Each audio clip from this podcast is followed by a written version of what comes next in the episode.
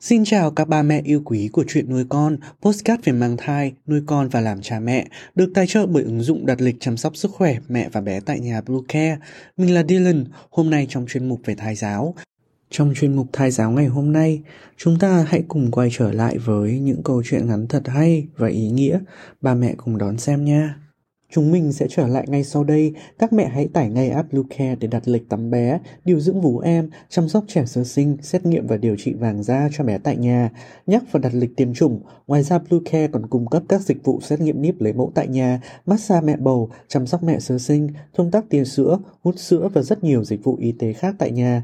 Truy cập website bluecare.vn hoặc hotline 24 trên 7 098 576 8181 để được tư vấn cụ thể các mẹ nhé. Chú gấu con ngoan Băng voi tới nhà gấu con chơi và tặng gấu con một rổ lê thơm.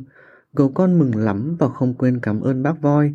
Gấu con chọn quả lê to nhất, mang đến cho ông nội. Ông nội rất vui, xoa đầu gấu con và bảo, gấu con thật ngoan, đáng yêu nhất nhà. Gấu con mang quả lê to thứ nhì đưa cho mẹ. Mẹ cũng rất vui, ôm hôn gấu con và bảo, gấu con của mẹ thật ngoan, mẹ thương nhất nhà. Gấu con lại chọn quả lê to thứ ba mang đến cho gấu em. Gấu em thích quá, ôm lấy quả lê, cười khúc khích. Gấu con thấy gấu em vui cũng vui theo. Thế là hai anh em gấu con vừa cười vừa lăn khắp nhà. Hai đô la một giờ.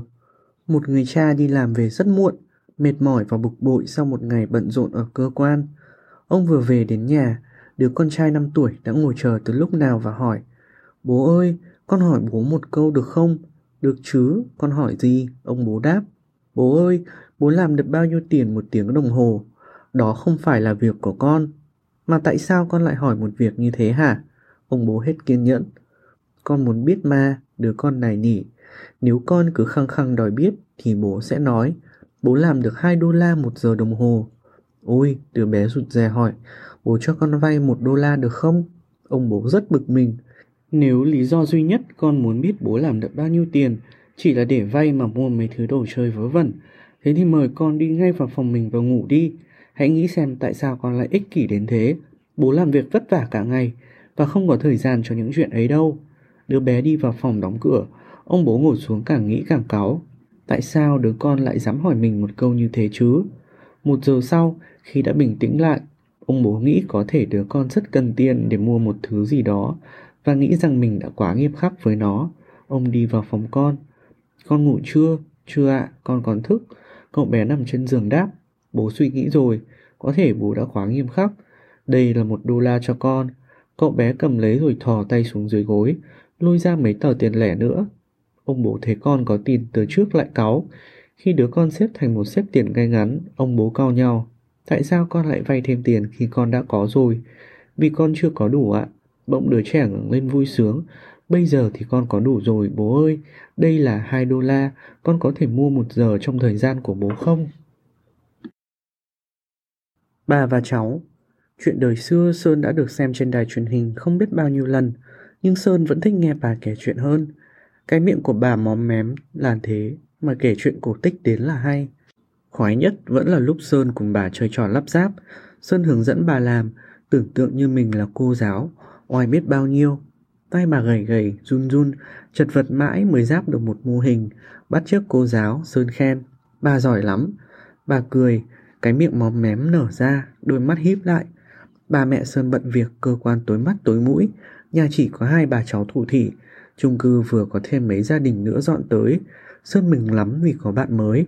Cũng từ đó bà bị thất nghiệp, không còn được Sơn mời làm học trò để dạy chơi trò chơi lắp ráp nữa.